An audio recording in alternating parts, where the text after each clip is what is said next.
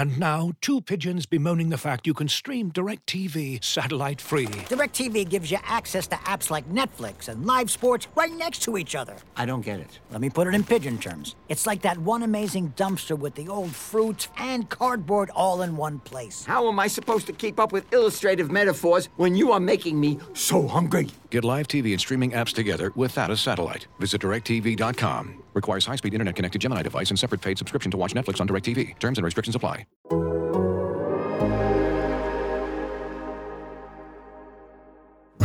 Your mother, it's time for another episode of Birds with Friends. Just a trio of feathery brethren weathering any season to see the Eagles eat teams like Scrammy's top with cheese. It's Philadelphia. Bo, Sheila, and Zach kicking it cooler than three penguins till Zach runs off with his valet keys. He's a real nuanced goose. Pull up a branch, get loose. It's time for some juice on some Birds with friends. The early bird gets the worm, but prefers getting turned like a turn on some. Birds with friends. Bo, Sheila, and Zach coming at you with stats and things flapping their wings on. Birds How do you have time to consume all this content? You're listening to Dave Spadaro interviews. I, I take a morning bike ride and I listen. Oh, I want to, I want to hear more about that, but go ahead. No, the Schuylkill Trail. I, I ride this- Really? Yes, Wow. Yeah, but that's Hello, everybody, and welcome to another edition of Birds with Friends on a Friday early morning. And just to set the scene for the listeners, this is the start of a marathon recording session. Uh, Zach and Sheil are going to be on vacation next week. And so we're recording three episodes, starting with this one, which is going to go up today, but then another one later for next week, and another one after that for the following week, which will be the mailbag episode. So there's a chance that this stuff could get loopy. We're, we're settling in. It's going to be an interesting thing. Maybe you should save all three and listen to them in a row as they're recorded, but uh, we'll see how it goes. Sheil, how are you? Uh, I will put the over under for times I plug uh, the Sheil Kapadia Instagram account. Let's set that at 17 and a half. Okay. Does that Over, include uh, this one?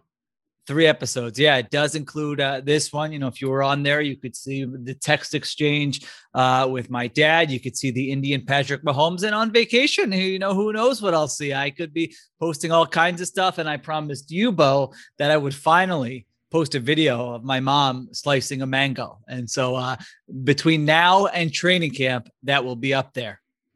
For the, I mean, for the long time listeners who have been with us in the beginning, that video will have been, you know, four years in the making. Mm, And it is mango season. Hmm. Uh, Zach, uh, how are you? A long night for you. yeah, long night, but I'm I'm doing well. I'm excited for this podcast. Uh, I I don't mean to get sentimental with the three of you, but like I am, I'm gonna miss this for the next few weeks. You know, when I'm with vacation on on vacation, I'm I'm you know I'm, I'm with my wife and my kids, and it's it's wonderful. But there, but I can't turn to any of them and and, and be like, Well, what- you're gonna have the, the rest of your life with them. no, but I can't be like, what impact is Richard Rodgers going to have on the tight end room? You know, so uh, Mm, you remembered Richard so Rodgers. I Big look Rod. forward to these podcasts, and so the fact that we're knocking a few of them out today, it's it's fun because it's three time it's it's three times the enjoyment, but it's it's not the same as uh as jumping on on a Thursday afternoon talking uh, talking Eagles and whatever else is on your mind. I Now, mean, to there be is- fair, uh, my, my reaction to the Richard Rodgers thing would probably be the same as your family's, but uh, but I'm sure we'll, uh, we'll I'm sure Bo will dedicate a whole segment to that. I think I think you're going to be a little bit more exasperated than they are. Um, and then uh, just like a natural a natural tension, a natural drama built into this episode is that uh, you know there's a little there's a little stomach bug going around the Wulf household. Went from from Rachel to Casey, and and all expectations are that it's it's just a matter of time before it hits me. So over the course of this episode, it's Mm. possible that you know we get we get me throwing up on the pod for not the first time.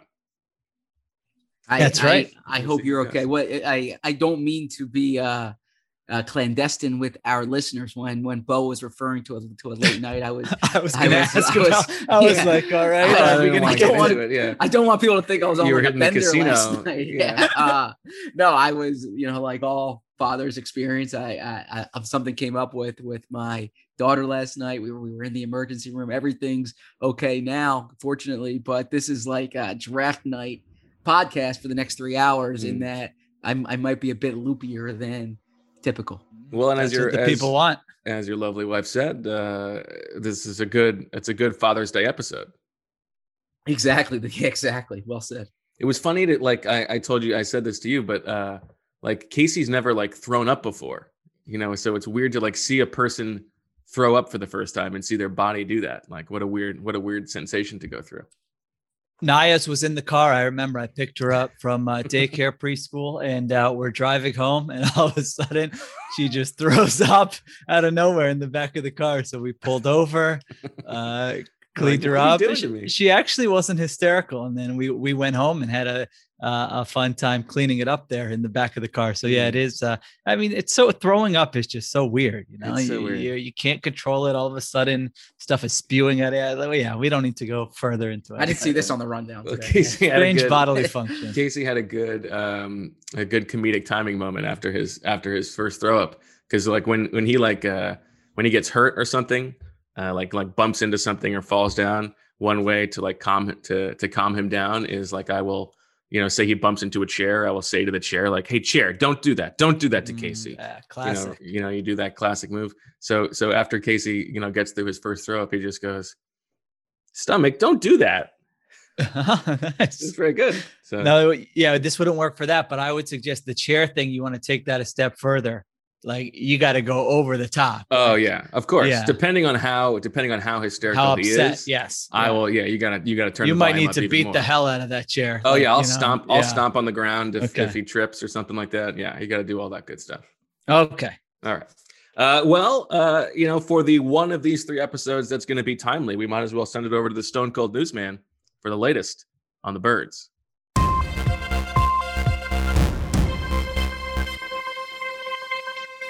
The Eagles made two notable transactions last week and one notable transaction this week. They signed tight end Richard Rodgers, Dickrod. who uh, is entering his fourth season with the Eagles, believe it or not. You know, that it, it, shows uh, just how long Richard Rodgers has been around. And in his fourth separate contract, right? Exactly. Uh, and then they also brought in Michael Walker, who was with uh, Jacksonville in 2019. So there's a Dave Caldwell connection.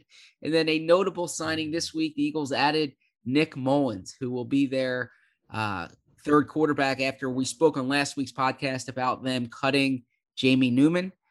The third quarterback is now Nick Mullens, who has starting experience, of course. If you recall that Eagles 49ers game last year, Nick Mullens was in the lineup for that one. So Pulled.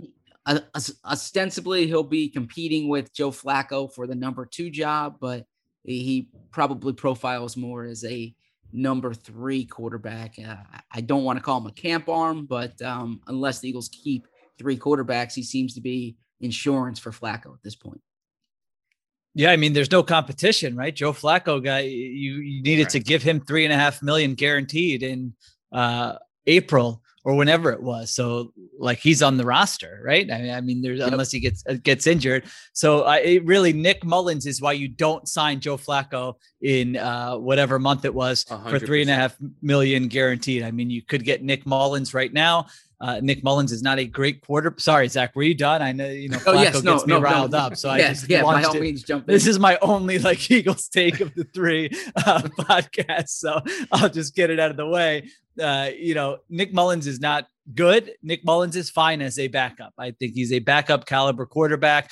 Uh, he's going to be less costly. He is coming off of an injury, but you know, 64.5% completion, 7.9 yards per attempt, 25 touchdowns, 22 interceptions uh, over the last three years.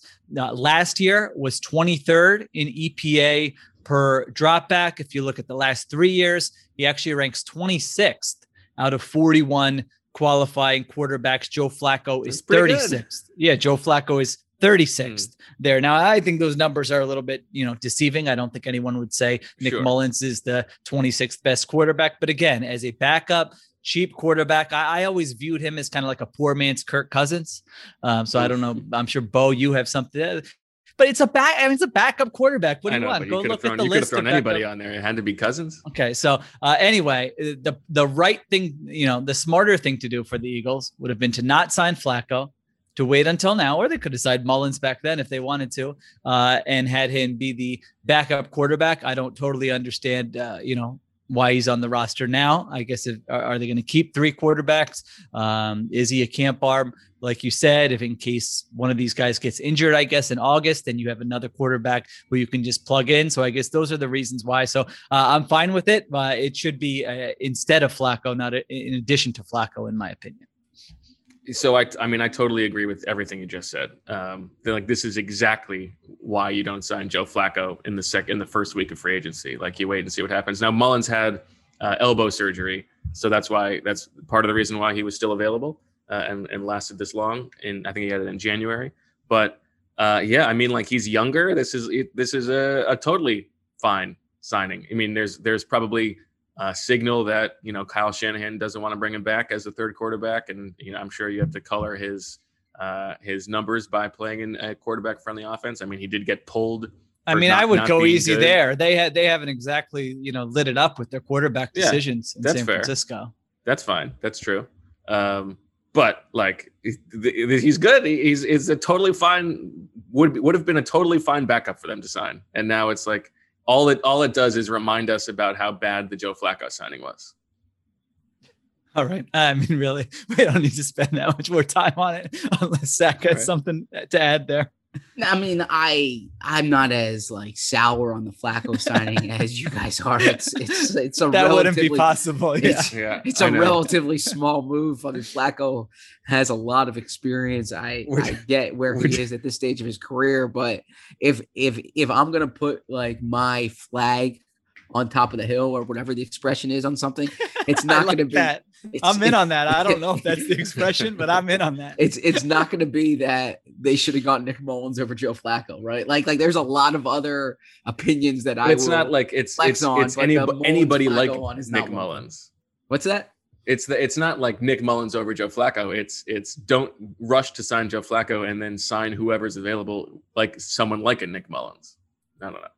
Fair enough it's we have a uh, we have an assignment uh, one of these league wide assignments where you know they they ask one question to every uh, beat writer and uh, it was like worst off season move and so that was a very easy one to answer. All right there you go. Uh, as for uh, as for our old friend dick rod two big two big things to talk about here. One of course the enormous flu world order implications as uh, evidenced and uh, caught down by uh, our dear dear pal Dennis. Uh, I had Richard Rodgers as a nine. Sheil had him as a 15. Zach had him as an 11. So that puts me in the lead right now in the flu world order uh, of predicting whether these guys are going to come or go. Uh, Zach Ertz is still a possibility and would give Zach a win. And then there's a bunch of guys, um, you know, like your JJ Arcega Whitesides and uh, Andre Dillards who could who could make an impact down the road. But for now, do is there any the scenario where I can still win this Bo, or am I finished? Well, we don't know. Uh, eh, let Dennis do the work. That's not our job. That's Dennis. I feel like if job. I think if Sudfeld comes back, no, he signed somewhere. Oh, okay. Know, so but like he, to, all right. I think he gets the. I think he gets the whole year. Um, otherwise, yeah, you're pretty much done. But Zach mm. has a chance if if something else happens. And then, of course, the other thing, uh, as was pointed out to me, maybe the the biggest uh, accomplishment of my professional career uh, when the Eagles made this signing, Dick Rod was trending in Philadelphia. Now I thought that was a little uh a little whiff worthy by you. Like like we're sure that you were the only one or the first one to use Dick Rod. I, I mean, I wouldn't describe that as like the most creative. You no, know, I mean it's a very down the middle nickname for his name, but I certainly don't. I don't. I don't believe that it, it was in the uh, Eagles zeitgeist until I was going hard at it. At it. Zach, what do, what do you think about this? You know, I uh you keep someone, tabs on everybody. No, but someone congratulated yeah. us. Um, like they sent the three of us uh, when that was trending, and I wanted to respond. I have absolutely nothing to do with this one. Yeah, don't don't, don't attach me to any uh credit on uh, this Richard Rodgers nickname. So if Bo wants credit, by all means, you can have the Dick Rod credit. Yeah, we'll take it. There you go. All right. Now I did. I don't know what else we have planned for this episode. Me neither. Uh, but I did write my Eagles chapter. And so um, if you wanted me to share any nuggets in there or throw some questions your way or get into some actual Eagles talk, uh, if we lack other things to discuss here before we get to the real nonsense, then let me know and uh, I can be prepared to do that. Well, why don't we uh, have have have you given a formal like pitch of a preview of what you're working on? No, and I, I, mean I don't know that anybody cares, but uh, it's a it's just like a season preview guide, basically. You know, it's going to be a chapter on every team, kind of deep dive on the um, the rosters, the analytics, the direction in the franchise, some scheme stuff. You know, just it's just an introduction, offense, defense, and then sort of a forecast, which I, I'm going to basically pick every team's record um, before I go on vacation here. So uh, that'll be it. Uh, it'll be available on the Athletic. We're not sure when, probably sometime in uh, late July. Uh, you know, I don't want to compare it to the Beast because it's nowhere near as good or um, as useful as the Beast, but it'll be that type of thing where you can just kind of download it and uh, you know it can get you caught up on uh, all 32 teams before the start of training camp. I think you need to sell it a little harder there. First off, I am very excited about this. I think a lot of people uh, are interested in the, in this, so give it a, a, little more credit than that, or a lot more credit. And I would say that uh, growing up, there was like a summer tradition for me where I would get the preview mag, you know, the college football preview magazines, the NFL preview magazines, and that is how I would get up to date on every team, right? And uh, and and so I can't wait because this is going to be uh, an introduction for like every team. I, I'm I'm ecstatic about it, and I think our our listeners would share that excitement. To, to about so I'm about 20 years late to market here. Well, that's okay. no, but this is the new way of doing it, right? Like Dane Brugler's guy. Some things never go out of style. Yeah. You know, either and, either you, you will find it useful. That, that, washer jingle in the background. Yeah, of course. I mean, it's, you, it's a much. Do I need to a, send you a new washer and dryer? Do we need? Well, to, this like, is like a, it's it's much more pleasant than the you know the the the grating uh, dryer buzz. It's okay. It, it, it, does sound a little bit like a, when you choose to do laundry. Is it do you just march? Is it like when you know a podcast is coming up in a half an hour, something in your body well, says, "Let's go do laundry"? As right as I was uh, as I was talking about, uh, we had we had a lot of throw up on the sheets mm, last night, so right, there's a okay. there's a lot of there's a lot of dirty laundry that needs to be run through uh, over gotcha. the next couple hours.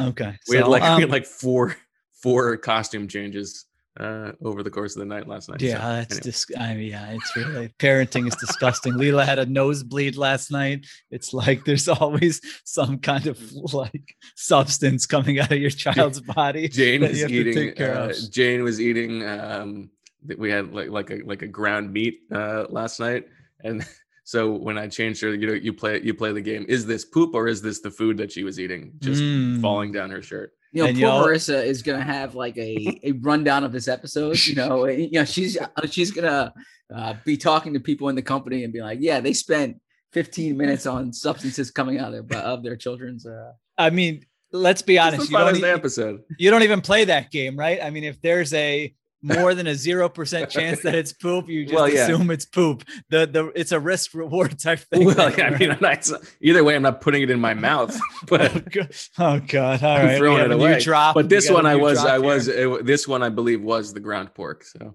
okay. You know, no. So there you go. Uh, yes. So, so the guide will either put you will either be very so into it, or it will uh, it can put, help put your children to sleep, one or the other. So either way, go ahead and download it. Yeah, I mean, I feel like I feel like we can talk uh, talk about your birds chapter. I mean, otherwise okay. we're just going to be talking Dick Rod for another forty five minutes. Okay, so a couple things here. So, uh, you know, I, I, think we drop EPA, or, or I do uh, on the on the pod from time to time. Basically, just a you know performance efficiency stat like uh, DVOA, but it's not adjusted for uh, the opponent. Um, so, a couple things I was looking up here. Uh, I, I looked at their splits with Hurts versus Wentz. And so when Wentz was the quarterback, uh, where do you think they ranked in EPA per play? 31st. 30th. 31st it is. When Hurts Dang. was the quarterback, uh, what do you, where do you think they ranked? 26th. 25th. They were 21st, which was higher than I was uh, anticipating yeah. there. Again, very small sample. Don't read anything into it, you know, much into it, but I, you know, it was at least it's always a little bit useful when you look at it and say, all right, same coaching staff, same supporting cast. How did the offense perform? Uh, they were much closer to league average uh, with Hurts than they were there with uh, with Wentz. So I thought that was somewhat interesting. Uh, Miles Sanders in some of the stats I have in there. You know what is what is your Miles Sanders take going into this season? Like, what do you think the Eagles have in him? I, think- my Miles Sanders take is that they should be running him into the ground over the next two years. Wow, I mean, Miles, if you're listening, I'm sorry, that's my take. My my take is like let let let him eat over the next two years and then let him go. okay. Yeah, I, I don't think they they they did much justice to him last year because I would think by this point we would know what he is. And there was so much optimism about him after year one, and rightfully so. He showed so much promise, especially as a pass catcher. And then last year he was a, a big playback, right? We spoke in last week's pod about five plus yards per carry, but he had those big runs. He wasn't used like a featured back. And so I I think this is the year where you're trying to ascertain what he is. And uh, to to Bo's point, he's eligible for contract extension next offseason. Uh, I I don't think you can pay a running back good money in his second contract unless you think the guy can be like a top of the league back. And uh, I don't know that yet about Miles Sanders. So this is a pivotal year in determining his future. You know, I'm I'm not saying you want a guy for like uh you know a six year deal or whatever, but you you might want to have you know years four to six in his career uh locked down and and if that's the case they're going to need to know that by the end of this season And I think I- the oh well, no, I was going to say just on the on the the pass catching thing. I mean, like it's we talked about it so much last season where like the connection with him and and Wentz just seemed um you know bewitched. I guess like they like they just could not get on the same page. Um, and I, you would expect that seeing what he did as a rookie that that that is going to rebound. Um, I mean, I think he's I think he's good. I think he's a a top third of the league running back, and I think you can probably replace him in three years. Yeah, I, I find him to be a pretty confounding player because, uh, on one hand, uh, what Zach said, the, the numbers bear it out. Sanders had three runs of 50 plus yards. You know, that that was tied for the lead in the NFL. So that is going to juice your yards per carry at the same time. He does have that uh, home run ability, but there's this stat called success rate that uh, our uh, TruMedia uh, has. And basically, it just looks at was it a positive play or a negative play based on EPA. And he ranked 15th out of 70 players in success rate. And so that would suggest that he's a little more consistent Mhm. than maybe he gets credit for. It's not always boom or bust, but I think the film grinders would, uh, you know, look at it and say, all right, he doesn't always hit the hole. He He doesn't always go where the play. Yeah, Yeah. right. So, um, I, you know, I just, I have like a tough time um, figuring out what I think of him as a player. So, you know, certainly will be uh, someone to watch this year. In terms of Bo, you mentioned his receiving numbers. Yeah, it was a disaster. I mean, Wentz to him last year was like one of the worst combinations I've ever seen uh, co- covering a team, and the numbers bear that out as well. Uh, they had him down for a lot of drops. Like they had him down for the highest drop rate of any player who was targeted at least 50 times. Um, I think there were, I would have to go back and look at it. I A felt a lot like of those were on Carson. Yeah, it seemed like you know there were there were some of those plays you're just like that was a terrible pass, that was a terrible pass, but maybe you should have had them. So um, that's something else to uh, keep in mind there with Miles Sanders. Jalen Hurts, his numbers as a runner were pretty interesting. Uh, only Josh Allen had a better success rate than uh, Jalen Hurts uh, among players with at least 60 carries. However, do you know how many fumbles Jalen Hurts had last year? Mm.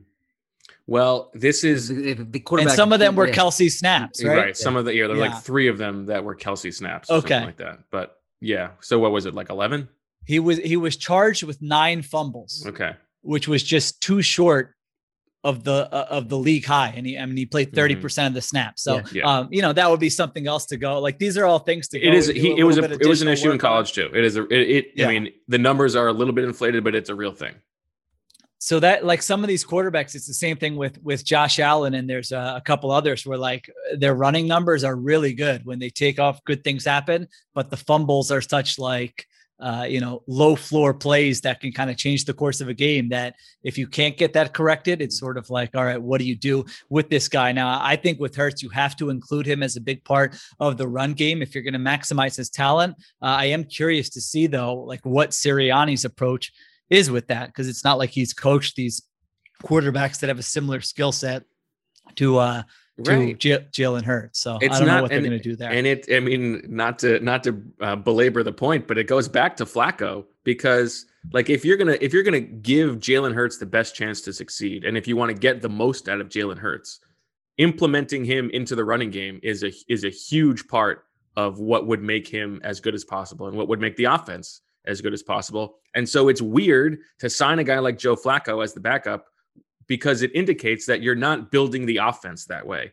And you know that's fine. You you, you want to build what offense you want, but you're not tailoring the entire offense to his particular skill set like the Ravens did with Lamar Jackson in year two uh, when you're signing a guy like Flacco. So um, it's it, it it's like a little bit of a concern that they're not giving Hurts necessarily the best chance to be his most the, the most successful version of himself.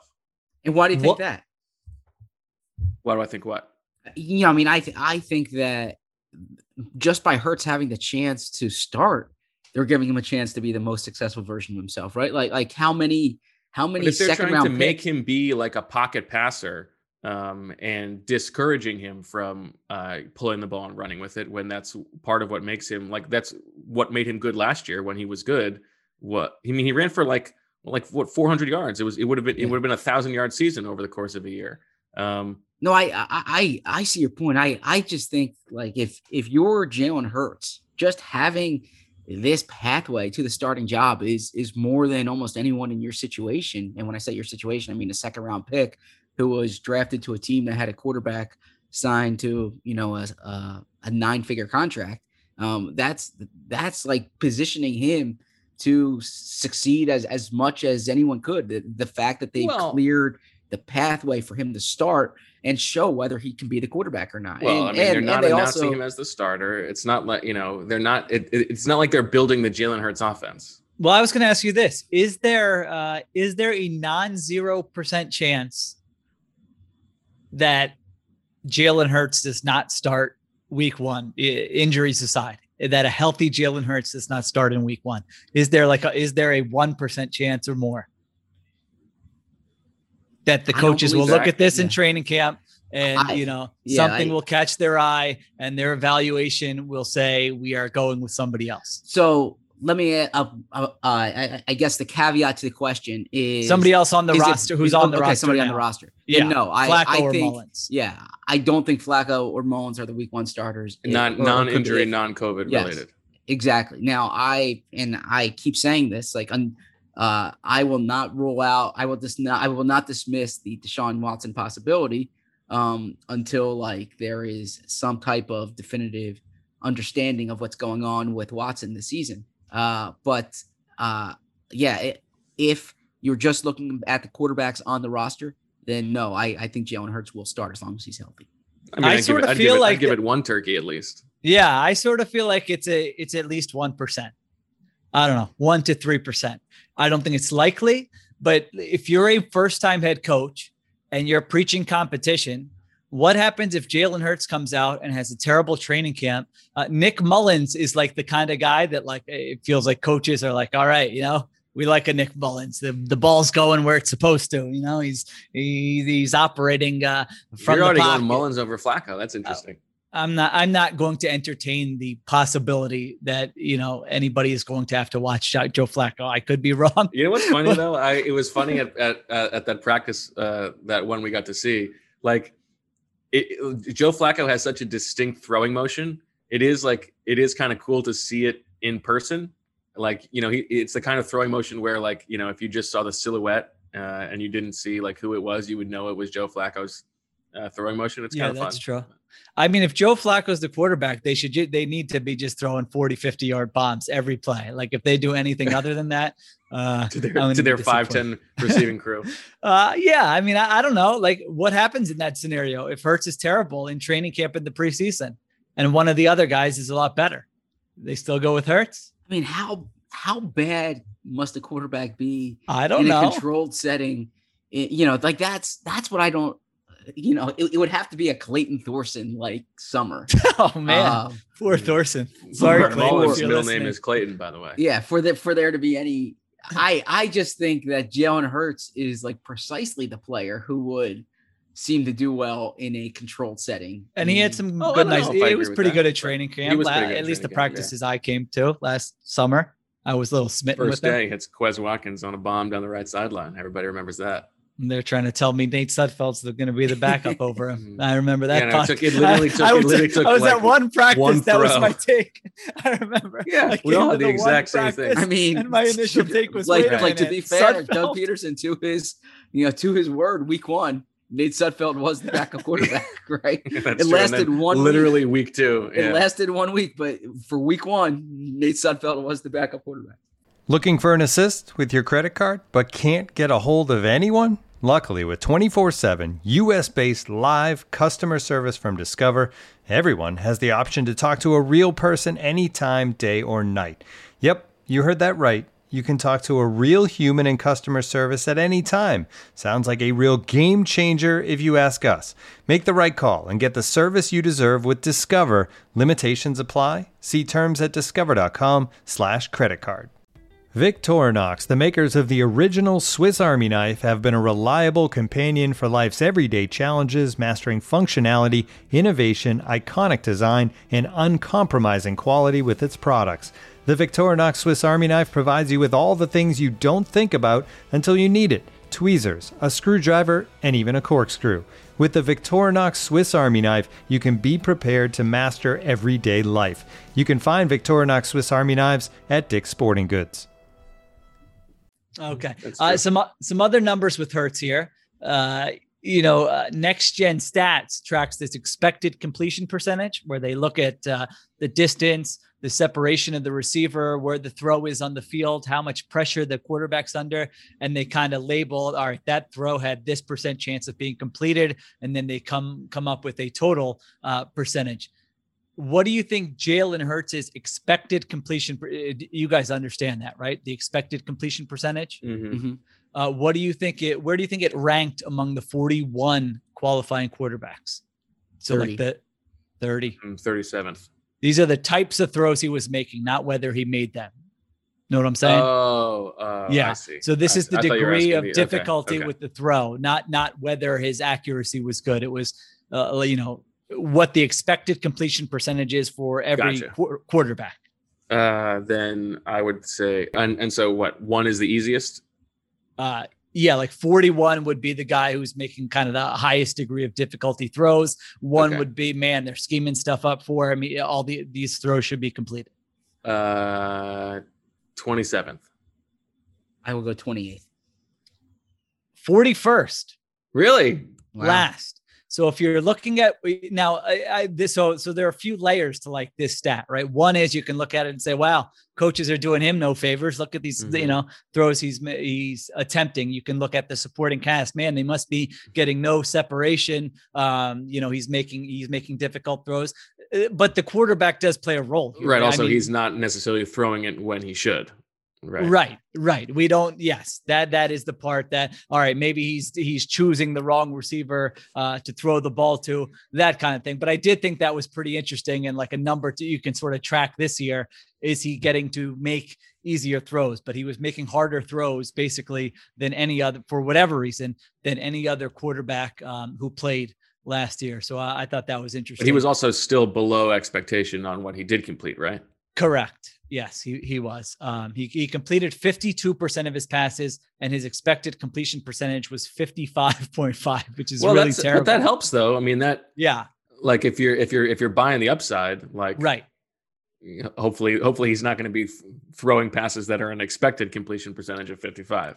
Right. And if you're buying the upside, uh, a couple numbers, uh, 7.2 yards per attempt is certainly not bad for a first time player. And uh, if you look at EPA per play, he actually ranked uh, 21st in that, which is sort of an, you know, an efficiency thing. And that takes into account the scrambles also. So just basically what was happening when he dropped back to pass, what was the result? Uh, like that's not bad. Wentz was 31st in EPA per play. So again, he was he was giving you more than Wentz was um, last year. But I think a big key is going to be can they scheme up easy completions for him uh, in this offense better than the previous coaching staff did. So I, I, mean, if they can't, then they shouldn't last more than a year. Yes, I guess to what degree? Right. I, I should say, not uh, completely. Uh, Dallas Goedert, my boy. I thought uh, you know if you if you look at all the stats for like Zach's their boy too. their pass catchers, I mean it's terrible, right? The whole offense was a disaster. No one's going to look good. Uh, where do you think he ranked in yards per route run among 45 qualifying tight ends? Does Dick Rod qualify? No, Okay, thank because goodness. he would have been. He didn't. He ru- would he been. didn't. He didn't run 200 routes. That he was would have my been like second or arbitrary third. Number. Um, Lemur Mm, checking in from the ninth. zoo. Uh, Defop Lemur checking in from the zoo. zoo. He's rocking in the rocking the Birds with Friends T-shirt, and he got his first. That's a great podcast from a stranger. So nice. shout out- Oh, shout out- Appreciate that. Shout out to the zoo crowd. Yeah, we're big. We're, we're big with zoos. I like that. And Zach, you had a good. Uh, you had a good uh, drop in from one of your brothers. Oh yes, he said. uh He said shotgun. Uh, he said shotgun, or I'm sorry, not shotgun. Water gun to my. Shotgun to the head. sorry. he said water gun to That's my much head different. during a meeting at work, and his coworkers uh, looked at him. I guess they're not listeners, so. Water gun to the- I, I will also say the same brother. I mean, shotgun to the head. Would I do that? the same Please brother. don't don't make uh, do not make th- that a thing. this this same brother had had um a very honest critique of uh, my performance on the pod last week. Missed Oh. Bo, missed Bo in the host chair. Mm. Said I Wow. was, way, I was way too stilted as a host. I need to be much Oh. more natural. I don't You know, think I- fair. He said I sounded like I was interviewing Sheil. I, sh- I I need to be much more conversational. It's it, he, he he said it seemed like I just met Sheil. Not that we've known each other for years. So uh, it was uh, look. That's that's the type of criticism that that uh, that I that I need. I will say too. I enjoyed listening to the show on the drive back from uh, from the beach last last Friday. I will say two things there. Uh, one is uh, it's you know I thought you did a great job, but it is about reps. I mean, Bo, Sure. how many how- you know Bo Mm. never gives us a chance to host Zach. So you know he's hosted probably ninety five percent of the shows, maybe higher, and so you know it would be bad if he was not uh, more natural in that position than we are. And number two is uh, I think that's beautiful that your brother. Gave you that feedback. Really, I think one of the biggest issues people have is they don't have people in their lives who will like uh you know tell them how it is. It could be with anything. It could be with very little things like you know uh, something they're they're wearing. We're like dude what are you doing? You look like a complete clown right now. Like you cannot do that. Like you need and i i you know for me it's probably more in the friends category. You know there are certain actions that uh actually we just had like a, a situation like uh, this my wife I, I won't get into too many details but basically my wife was telling me about something uh, you know that an acquaintance of hers uh, was happening and i said like uh, you know uh, how are the people around this person allowing that to happen? Like that's a bad life decision and someone needs to tell them. I was like if i tried to pull what this person's trying to pull my friends would be like all over me. Like what are you Yeah. doing? You can't do that. And so it's it's a very underrated like that you need that is like a very important thing in life to help you not make uh, terrible decisions you need people sort of uh, shooting you straight giving you feedback like that without uh, you know hurt feeling and maybe there will be some hurt feelings well, at times but I was going to okay say one very delicate version of that. How do you feel about like, let's say a friend has a significant other that uh, everybody everybody in the friend group believes is not the right person for them? Well like have they have i mean are they married or is this like no, uh not married. um yeah that's a delicate one It's a i mean very I- delicate one. I uh, on one hand, I, I feel like it's hard. You don't want to, you know, everyone's relationship is different, and so it's hard to always be sure about that. But if there are like deal breaking tendencies there, Mhm. um, you know, you, you might have to voice those. I don't know. I don't think I've ever voiced those. I, you know, I m- my friends have, have made, I, I think, good decisions with their uh, significant others who I like. So I, I don't know that I've actually been. I'm trying to think if I've ever been in that exact situation, and I don't think I have. I think it, it would need to be something like so egregious that Right. You know, you, it, it, it can't just be like I don't like this It's person. I don't like being around them. It, it, Oh, Bo, you have a specific thing you're dealing with. I have a with now? specific one. Oh, And what's okay. it? What what is what it's it's the kind of thing where um everybody was just hoping that this thing would uh you know take its course naturally, and it Yeah. did. They broke up, and everyone was like, "Oh, like thank God! Like you, that is so good. Like that person was just toxic to you." I hope this woman's listening right now. Right? Well, it's, it's actually the reverse. Oh, the Uh, reverse. the okay. guy, the guy is the is just like one of the worst, one of the worst guys. Uh, Gotcha. Without being like you know, physically violent. Um, and then they got back together, and so it's like, well, eh, we can't just take back what we said. Yeah. All right. So the person knows how you feel. Everyone feels about it. Yeah, All right. Well, at that point, there's nothing else you can do. Well, too, yeah, exactly. I mean, unless, yeah, like you said, unle- if as long as you know it, it's not like uh, no one is uh, in, in physical danger, Yeah, right? Yeah. Uh, um. So you know, you you that that's actually a good scenario. Like you you've been able to speak your piece, and I feel like um now if if uh, is it a she? yes, Okay, so if she is probably, you know, those thoughts are in her head, that feedback's in her head, where if she's weighing the pros and cons of this relationship going forward, uh, you've delivered that feedback. So that that probably, you know, I think you did everything you could there. okay.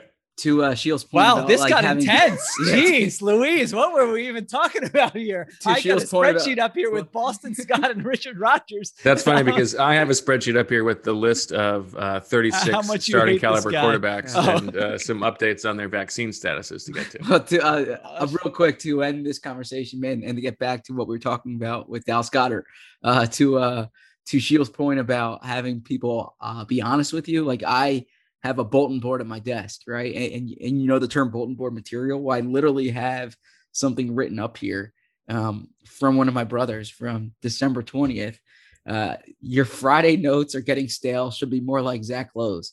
And Oh my Oh, God. jeez. and uh and I have that up on my uh on my bulletin board as as like motivation like you need to be more creative you need to you know you can't you know you need That's to tough. find no this I is think that's great. Honestly, this is important this is important right you, you- the complacency is the worst character or not the worst characteristic but in our business it's such a bad thing when when if if you feel like someone's getting complacent so Well, absolutely I gotta say, I also gotta say, like, if anyone's work at the end of the Eagles season, like December of 2020, wasn't getting stale, you know, fair enough I'd fair like to meet yes. that person. fair enough That I mean, that's a that's a brother who cares about his, Absolutely. you know, his, his brother's profession and wants him to succeed. Like he's not just being a jerk about it. I mean, he's he's consuming the content and giving valuable feedback. Uh, It's fantastic. absolutely That's And- how all, that's how these relationships should Yeah. work. I agree. I agree. It makes you better. Now, do you do you have a chance to, uh, you know, return serve as this goes? Do you, do you have a chance to tell him This he's is a not peek doing into a good Bo's job? mind. He Also, doesn't that's- take it as feedback. He's like, "Have you been able to crush him on anything?" No, but I mean, I don't want it's got. I don't want it to be a one way street here. I don't want Zach No, to be so the only one getting criticized from all the brothers. No, first off, it's not criticized. I mean, like they'll compliment me if there's a good story or if, if there's a good podcast or if I if I have a point that that they. But that do you they get to review his books and say, "Oh, it looks like you made a bad deal here"? Yeah, You know, but- you got a little but- lazy. But no, but that's that's the nature of our job, right? Is is that like we have a public facing job. You know, I I can't look at what they do and and and yeah, and, and I think like, you this should was a get. I bad think you deal should you get the opportunity to sit in on a couple meetings. yeah, exactly. You know, you should have should have pushed harder here, or should have tried a different negotiating tactic Yeah. there, right? So, uh, but but but that's good. That's that's what and I then like recommend and then recommend he you know he'd be more like uh you know some some famous uh Warren Buffett. Yeah you could you, you could have you could have gone a little more buffett here I, should I should ask him permission before I talk about him next time. Let's Mm. let's let's let's roll back to Dallas Goedert. Did we uh, did we answer the question where he was No. in yards per route run? Or i said i was gonna say like ninth tight ends. Zach Um, I was gonna say twelve. eighth. 8th. Okay. man so I'm like pretty, in a uh, in, in a pretty good job here. horrendous offense, that's a nice efficiency number there. If you're buying Dallas Goedert in this increased role, uh, assuming he can stay healthy, having a monster season, uh, you know, maybe uh, you know that that would suggest maybe there is some potential uh, potential there for him. All right, let me see what else did I have here. Um, the offensive line stats I thought were better than I expected. If you like Mhm. um, ESPN's pass block win rate, which it was is crazy. Yeah, it and again, I think we talked about this a lot during the season, probably where we don't agree it was this good, but basically they just measure using the chips, uh, the the GPS trackers, how uh, often a quarterback is pressured within two and a half seconds of the snap. So basically, it's saying, all right, you know, that's the offensive line's job. Give them two and a half seconds. Anything after that, if you get pressured, like the the scheme's bad, the coaching's bad, the quarterback has to get rid of the ball. Uh, they ranked where I had it here 11th, 12th. I don't know where it went. All right. I think it was 11. I think it was 11th in, uh, yes, 11th in pass block win rate. I'll tell you what's interesting about this. Where do you think the Colts ranked last year in that stat? 16th. Uh, I'll go 15.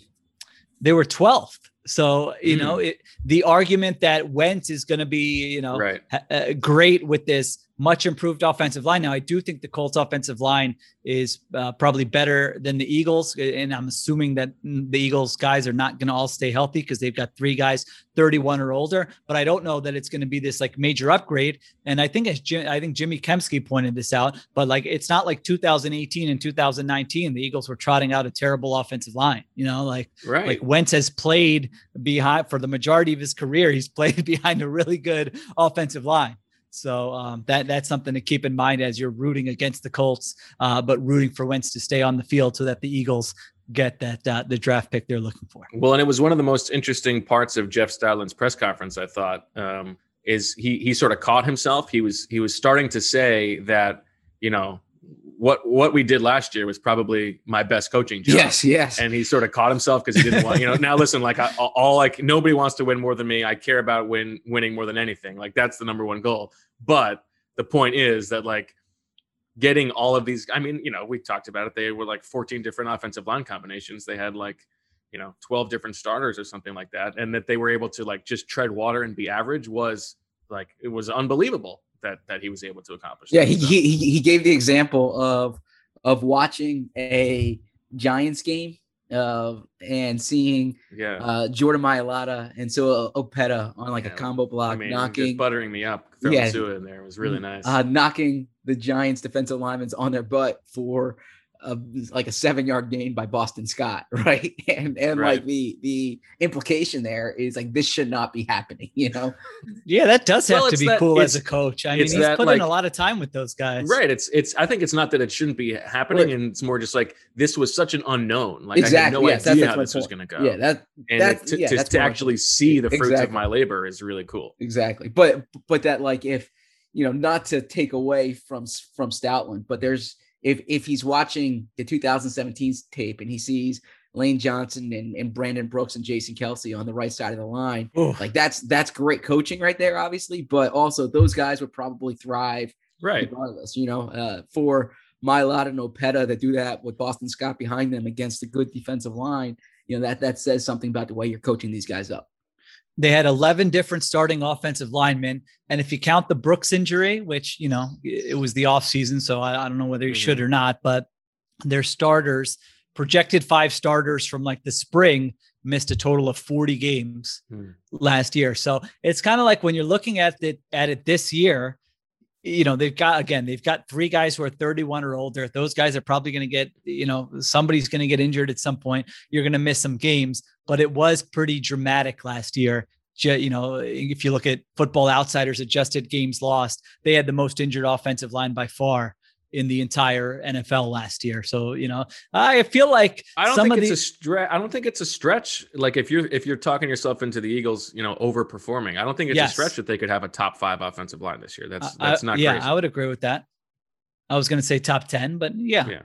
if you know who knows if those guys each play uh 12 13 games then it, certainly it could be uh, very good. So some of these numbers like if you're uh, this time of year every fan base wants to be hopeful right? You don't want to go into a season being like we're going to suck. What draft pick are we going to get? So I, I thought those were just some of the things that i looked at that kind of um, surprised me a little bit. And then the last things i would say is um, just overall in adjusted games lost they were the third most injured team last year. Uh, they had the uh, they had a very tough schedule when you just look at uh, DVOA last year, I believe, and this year they have the third easiest schedule if you're looking at BetMGM's uh, projected win totals. And uh, Good, again, synergy, good, good uh, company synergy by you there. there you go. So those are some of the things that uh, stood out. All right. As you've probably heard by now, we've teamed up with BetMGM this season. We'll be using BetMGM lines to make all of our picks, and we'll have special offers for our listeners each week. If you haven't signed up for BetMGM yet, use bonus code The Athletic, and you'll get a one-year subscription to The Athletic, plus up to a $1,500 first bet offer on your first wager with BetMGM. Here's how it works. Download the BetMGM app and sign up using bonus code The Athletic. Make your first deposit of at least $10. Place your first bet on any game and claim your voucher for a one year subscription to The Athletic. See BetMGM.com for terms. U.S. promotional offers not available in D.C., Mississippi, New York, Nevada, Ontario, or Puerto Rico. Gambling problem? Call 1 800 Gambler. Available in the U.S. Call 877 8 HOPE NY or text HOPE NY 467 369 in New York. Call 1 800 NEXT STEP in Arizona. 1 800 327 5050 in Massachusetts. 1 800 BETS OFF in Iowa. 1 800 270 7117 for confidential help in Michigan. 1 800 981 0023 in Puerto Rico. First bet offer for new customers only in partnership with Kansas Crossing Casino and Hotel. Don't forget, if you haven't signed up for BetMGM yet, use bonus code The Athletic, and you'll get a one-year subscription to The Athletic, plus up to a fifteen hundred dollar first bet offer on your first wager. And now, two pigeons bemoaning the fact you can stream DirecTV satellite free. DirecTV gives you access to apps like Netflix and live sports right next to each other. I don't get it. Let me put it in pigeon terms. It's like that one amazing dumpster with the old fruits and cardboard all in one place. How am I supposed to keep up with illustrative metaphors when you are making me so hungry? Get live TV and streaming apps together without a satellite. Visit directv.com. Requires high-speed internet-connected Gemini device and separate paid subscription to watch Netflix on DirecTV. Terms and restrictions apply. Uh, all right, let's let's talk about these quarterbacks, huh? Okay. Oh, is this what we're doing? Okay. We've got uh, we you know I always I don't know if how you guys when you like think about you run down the teams in the league in your head, where do you start? You I mean you go division by division in your head, right? But where do you Yes. start? I NFC go East. to I go to the uh, ESPN. Uh, you know, not sorry, I'm not being a company No, man no, you're here. doing it in your head. Yeah, like Oh, in, in my If you're trying In your to head. Like let's say you're just yeah. thinking of the 32 teams in your yeah, head. I start in the through East. I think I start in the AFC East. I start in the believe. AFC East. For Interesting, reason. really? And then I go, yeah, AFC East. Uh, and then so I switch up South North depending on just which one comes to mind first, then the West, and then I cycle through the NFC. So Okay, just thanks for that. see how- I wanted to see how you guys' minds Yeah. work, you know. Uh, so Zach Wilson, we start with, um, declined to answer whether uh, he is uh, getting the vaccine. Now I will read from uh, I will read from this blogger who wrote this. Uh, his, his name is Florio, What a segment. um, and Oh, I was wondering. I was it like, says uh, here, yada yada yada. I mean, I don't know. this was not on the rundown. We should I don't know how anyone could read through all of this. Uh, Jets quarterback Zach Wilson uh, called it a personal matter.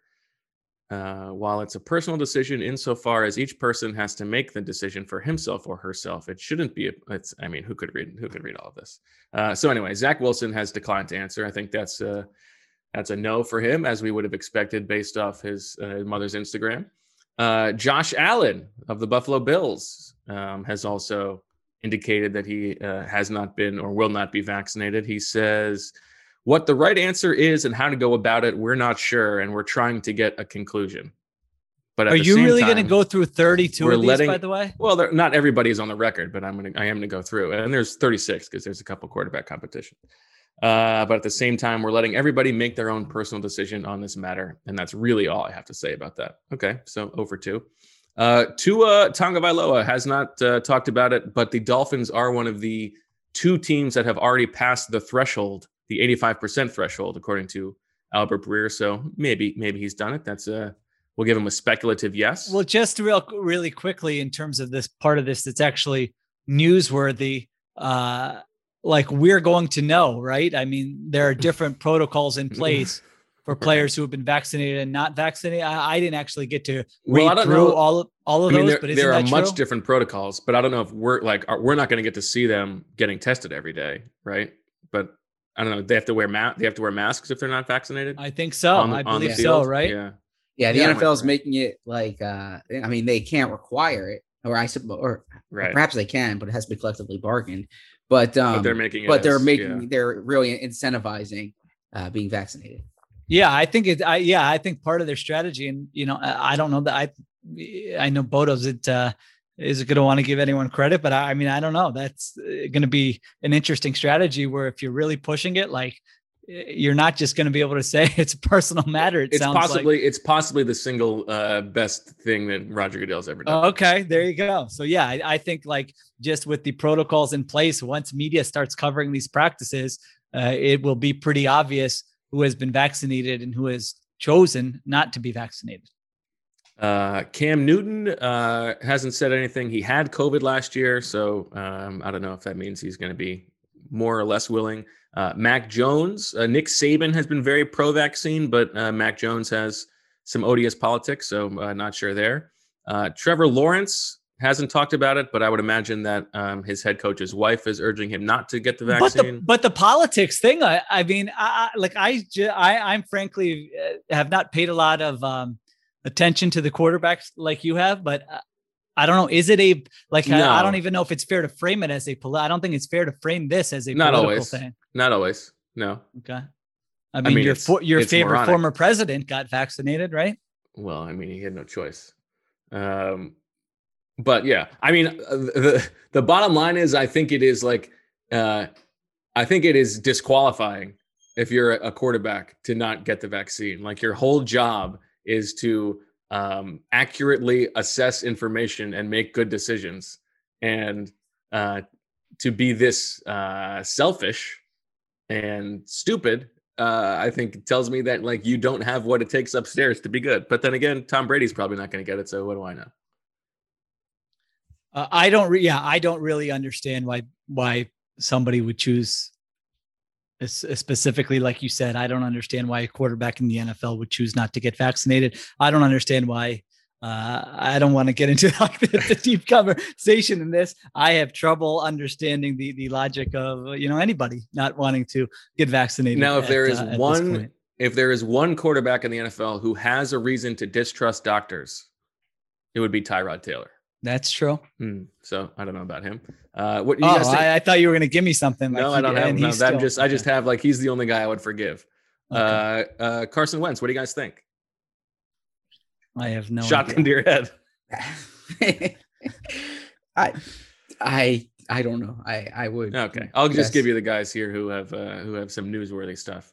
Um, Oh, we're still going. Okay. Lamar Jackson declined to answer. That's disappointing. Um, Joe Burrow seems like a speculative yes. Uh, Patrick Mahomes has gotten the vaccine, as But then later, Lamar Jackson said something like, uh, "I don't know." It sounded like maybe he has. So maybe I, I he don't has. know. He just didn't Yeah. want. He didn't want to get into it. Um, Herbert has and uh, has been evangelize, trying to evangelize it in the locker room. Uh, although the, the Chargers have one of the lowest rates in the league. uh, He's a biology major. supposedly. Biology major. Matt Ryan has gotten it and been very vocal. So shout out to uh, Zach's former baseball rival. And Um, Exton Mall, Mr. Bulkies. That's right. I Uh, think Matt Russell Ryan will be insulted to think that he's my old baseball rival. Oh, that's his number. He That's the number no one thing on his. It's probably going on his tombstone. Uh, Russell Wilson did a PSA thing about the vaccine with uh, with his wife, so it would have been a little bit hypocritical for him not to get it. Uh, Tom Brady, you know, he's not going to put that poison in his body. Who are we kidding? Um, Joe now, uh, Joe Judge has a very weird quote um, in which he said, uh, "The answer is yes. I did get vaccinated, but I want to make something clear. That's not any kind of statement. All right, one way or the other. That's that's pure and simple. We were at, like he's he's like he's like he's mad at himself for getting it. Like no, I just don't think he wants to. Well, I, I don't know. He, isn't that a very funny? Why is it controversial? I don't. Know. Why is it don't controversial? I mean, you're the head Oh, coach I missed too. that like, one. Awesome. He was so nervous about it. Like- it. I mean, he, you know, he's he, he thinks it makes him not as tough. I guess. Uh, Sam Darnold, uh, we know, has not gotten it. Um, and said he hasn't gotten it. I think that's about. Oh, Kirk Cousins, of course. I mean, we all knew that was going to happen. And of course, Matt Stafford has a a, a wife who was very uh, anti-mask. So who knows how that worked out. Okay, there you go. I liked the what was the Bruce Arians quote? I thought that was fantastic. Uh, about bringing the expert in, or the specialist. yeah. What I'm did he say? I, I, I'm the expert. yes, exactly. but I, I like mean, I Bruce wonder if the court. I don't think the quarterback's going to follow his lead. I don't know. I don't know either. Okay. Um. All right. Uh, my uh, you wanted to get my thoughts on last week's show, Sheil. Uh, I thought it was very good. I only had one note, and that was um, it didn't seem like Zach caught that you just made up a person's name at one point. Oh, I did. I did. I do that on No, purpose, well, or I, don't screwed know, but someone's you, name you, up. You said uh, whoever it was that who you said is the new Titans offensive coordinator. Never heard of the guy. oh, yeah. I hadn't either until I wrote the Titans chapter. I Really? don't He- feel bad. He's he's the former Raiders. Todd offensive- Downing, yeah, yeah, yeah. He's the former Raiders. No, offensive that's coordinator. not a real person. Come on. It's absolutely. He was their tight end. coach, Oh, or, that's someone's playing a joke on us. That's not a real thing. Okay. Should we give a Sixers take since this one's going to be out uh, in time? Yeah, let's do it. Do you have anything to say? That was ugly. I mean, yeah, I mean, I'm tough to- ready. I'm. I, I don't. I don't. This is not. uh This is not a new. I don't want to call the fight prematurely though. No, but I mean, I'm. I'm. I've seen enough of of uh of Ben Simmons. I know that that's. I know that that's uh, reactionary, but like, come on. Let's get let's get a new running mate in here for for the big guy. Uh, I thought for me that the Sixers loss helped me realize that I really have no emotional attachment to uh, like any sports teams anymore. Mm. Uh, this will, I mean, that that uh, I feel like people do find that weird, and uh, it will it will anger some. But No, like, I agree with that. I didn't really feel anything at the end of that, and and I was sort of like you know thinking towards the end like wow this will really be like a memorable moment if they actually blow this. Like this will be much more memorable if you're a sixers fan. In 10 years you'll be talking about this game more than if they won by 12 and um, so uh, i don't know. I mean it's sort of been uh, like withering away i would say over the years. I was certainly a big sixers fan uh, back in the day. I still watch the games and like following them but i really don't feel anything when teams uh, win or lose anymore. I don't know if that's a sign of old Yeah, age. normalize normalize a sociopathic uh, fandom. You know, What do you mean? like not feeling anything, but still paying attention and, and like But- following. I, I mean, Well- look. I, oh, or I'm sorry. Go on. Shoot. No, go ahead. No, I, I I agree with that. I mean, I it it's hard for me to get like like really emotionally invested. Um, like I still pay attention to way too many sports and follow lots of sports way too closely and lots of teams. But like in terms of like my emotional reaction, I'm I'm I'm with you. I mean, it's basically reserved for uh, you know like a team that my sister's coaching. Yeah, I would say I would say if it's if I have a like uh Forthcoming news on that front, maybe. Oh. later, uh, oh, later summer. Yeah. uh if I have a strong take on something, then of course you want to be right. So it's like Oh, sure. i- if I made a big prediction on something, then like that's what I'm rooting for. Um Or you put a little lettuce on it. That's really what you're trying. you're- That's on- what you're yeah, trying. That's the reason to put lettuce on it is to is Which to give happened- yourself a reason to Right. yeah. which that ha- that's been happening a lot, and that will continue to happen a lot throughout the uh, throughout the summer as a, a a very fun way to follow some of these games. Yeah, we need Uh, we need Tony Finau to make a run here. Brad Rutter on Jeopardy. I would say that's the last Oh, time I felt I really think- emotional and like intense about it. Um, and I'm sure once my That is that kids- is it. We I think we said it at the time, but like Yeah. that is my most pure fandom. I would agree with that. Or uh, I'm sure one, when and if my kids choose to play sports or, Right. or are, are competing in anything, that will be intense. But it was different. I wasn't sure if it was just the Sixers team. You know, I, I do feel like it's a weird team. It's sort of like um, all the arguments around this team are very exhausting. Like, you know, it's so true. eh, I mean, from, like, I don't the even like bringing up the Simmons thing. Like right from the Hinkie truther stuff you know like i, I was never like uh, on like one end or, or the other with that um, the simmons stuff you know it- it's almost like a lot of the arguments around the sixers team you have to pick a side and like defend it at all costs regardless of what new evidence uh, presents itself and it do- I don't I don't know if like if the mob mentality is the right word and I don't know if it's Mm. just with the Sixers but it feels like if you say something that like a lot of people don't agree like it's a it's a very pile on type um uh, community with some of this stuff. So like I don't even like tweet really. You know, I used to like tweet about the Sixers a lot, I feel like, especially when they were in the playoffs. And now I'm just like, all right, is this really worth it? Like people are just like so crazy about this that uh, I probably don't have anything I should really add there. And again, I don't know if that's just Sixers, if that's just like the sort of uh, o- online community right now with everything, but that's sort of been it hasn't been as uh, as fun for me. And also like with Embiid, absolutely unbelievable player. I will at times marvel at you know what he's able to do at his size. But just in terms of like the kind of player I pure enjoyment I have for watching, that's not it for me. Like like the Durant Mm. game two two games ago, that was basically basketball perfection to me. There's nothing I, I would like watching more than that type of guy who's just he's like almost he's almost too alien for like like uh That's like a, true. like a like a Lillard or or Yes. Steph Curry. Those That's who I wrote down. a little bit more for me. I But- have this. I have that this written down in my notes. The Durant game five was to me as great a viewing experience as there is. Durant, Steph, Lillard. Like I, I guess it's the great scorer, the creative great scorer Right. who can just come down like like that stretch Durant had with like three possessions in a row where you're just like, oh my gosh, this guy is unstoppable, on fire, great scorer. Like that is my um the type of player I like to watch the most. And you know, I actually I'm- like I, I because he's such an interesting personality. I I I enjoy watching Joe. Uh, okay. even though it's not aesthetically the kind of player I would normally like. I just like he is so interesting. Um, but I otherwise totally agree. Z-Burb, don't you feel Yeah. like the connection to like the Iverson finals team was a different experience than like what Sixers fans have with this team like that? I remember that year, it just felt like, you know, everyone's watching every game. Like there wasn't like a huge controversy, you know, there were no huge controversies. It was just like, all right, we all love this guy and we love this team. And you have Iverson and a bunch of like nobodies who just fill specific roles, like watching Eric Well, I mean- Snow as the defender on like a two on one where you knew he was actually going to either draw a charge or like deflect the pass or you know George Lynch is just like I will guard anybody and I might not be good like I don't know I it was probably has a lot to do just with where I was and the age yeah, that's what I was about to say. I think it's Yeah. a function. I I think it's a function of age, right? I, Okay. I, I, All right, I think that's there's a probably certain true. like I like to get I, I- would like to get Austin Flynn on um, and get his his unfiltered. yeah, that's true. Yeah. I, I think there's a certain idealism, you know, to like the team you grew up with, right? And and you, I think that's you, right. Uh, yeah that's you're probably true. less less uh, cynical or or um or less battle tested, if you will. Uh, that said, like I, uh, these past two games, you know, I, I I think they will really rue game four because that was that was a, a winnable game. Obviously, game five losing the lead, but game four especially too.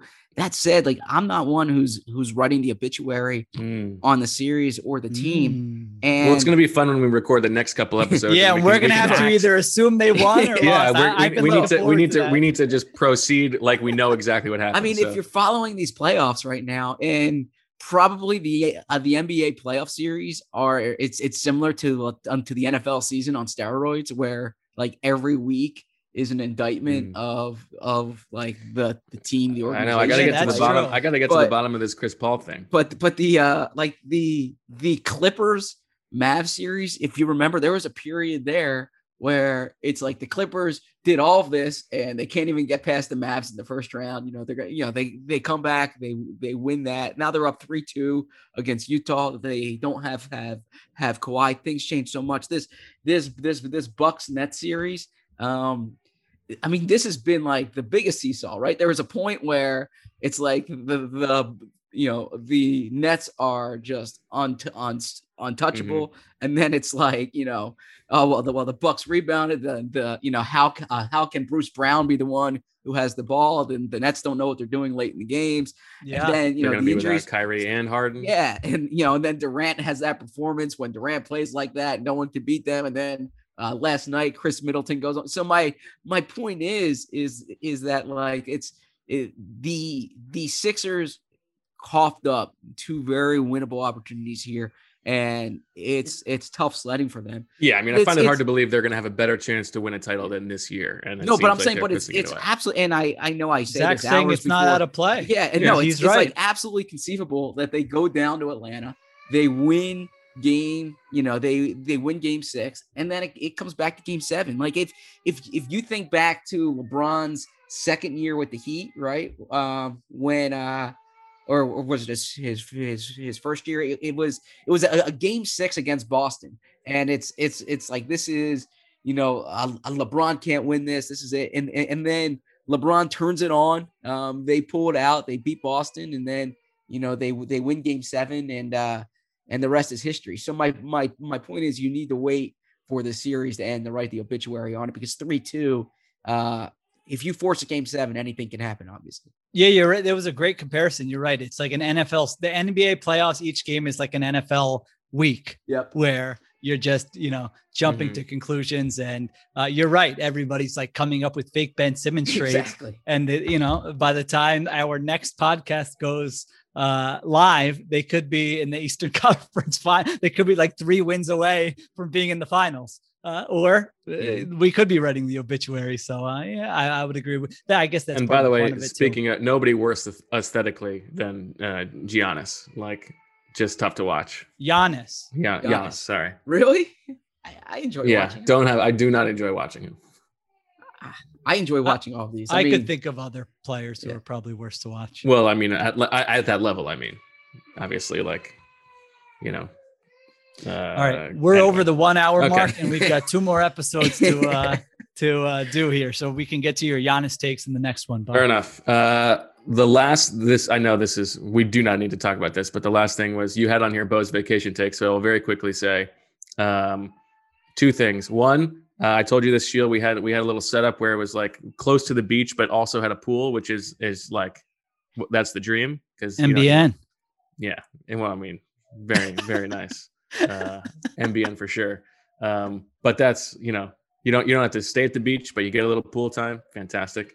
Um, and then we did uh, we did a little fishing with Casey. He'd been talking about it, um, and so we we did we went on a little boat. I uh, caught caught some flounder. Great time. And I got to say, like I've never been a fishing guy. First fish I caught in my life. I totally get it now. And this is like the easiest kind of fishing you can do because it's like you're just trolling the bottom. Um, there's like not not that much skill involved, but like the feeling of like getting that fish on the line, reeling it in, see like the the anticipation of seeing what's there. I totally like I could I could totally see uh like I, I totally get the allure. I'm I'm I'm in on fishing. Really? That see, Yeah. it's so weird to me that something is swimming in the ocean and then you're eating it for dinner. Hmm. Oh, but people like that. Yeah. I don't. I'm not judging. I mean, I like that. Yeah, I cooked, Okay. I cooked up the flounder, but you also don't have to keep it. You can just you can do it for the for the fun of it. Okay. Okay. my that's father-in-law is a huge fisherman. Uh, Yeah? So Okay. I, I I have some uh, great fishing stories. meaning that- he's a meaning he's a yeah, uh, a big fisherman fan, not like a huge person who is also. yes, yes, true. Yeah, he he likes to go fishing. What kind of fishing? Is it like normal? f- uh, I mean, I in know. the I mean, there's like yeah, there's I'm in the with you. Zach. I have no. I know In the there's a fly fishing. I know there's an yeah, ice fly fishing. fishing. Yeah, in a boat, like in a boat. Where you, Okay. yeah, you throw the line. Not like you know when I was growing up, we used to stand on the rock, you know, on the creek. If, Okay. if, if that makes sense. No, like this is like actual fishing. Yeah. All right, that's all we got. All right, Uh, buckle in, everybody. Wait, wait, wait. We do Oh. have one more. We do have one more thing. Oh, One thing that you guys didn't mention, and I would like to say to you, Happy Father's Day Oh, to you you. guys and all of our amazing listeners. And we have a little special message from the littlest members of the Birds with Friends family. what is this? Deuces. So, hi, Daddy, and um, this is your two daughters, Naya and Leela. I love you, and Leela loves you. That's what she just said. And um, we're giving you this recording for Father's Day, and you are awesome, and we really love you super much, and you're a very special person, and I want to be just like you when I grow up. And now Leela has something to say. Go, sis! So I love you, and Blue Guy loves you. Also, just just telling everybody besides Daddy that is my favorite stuffed animal. Blue Guy's her favorite stuffed animal. One, two, three. What do you say?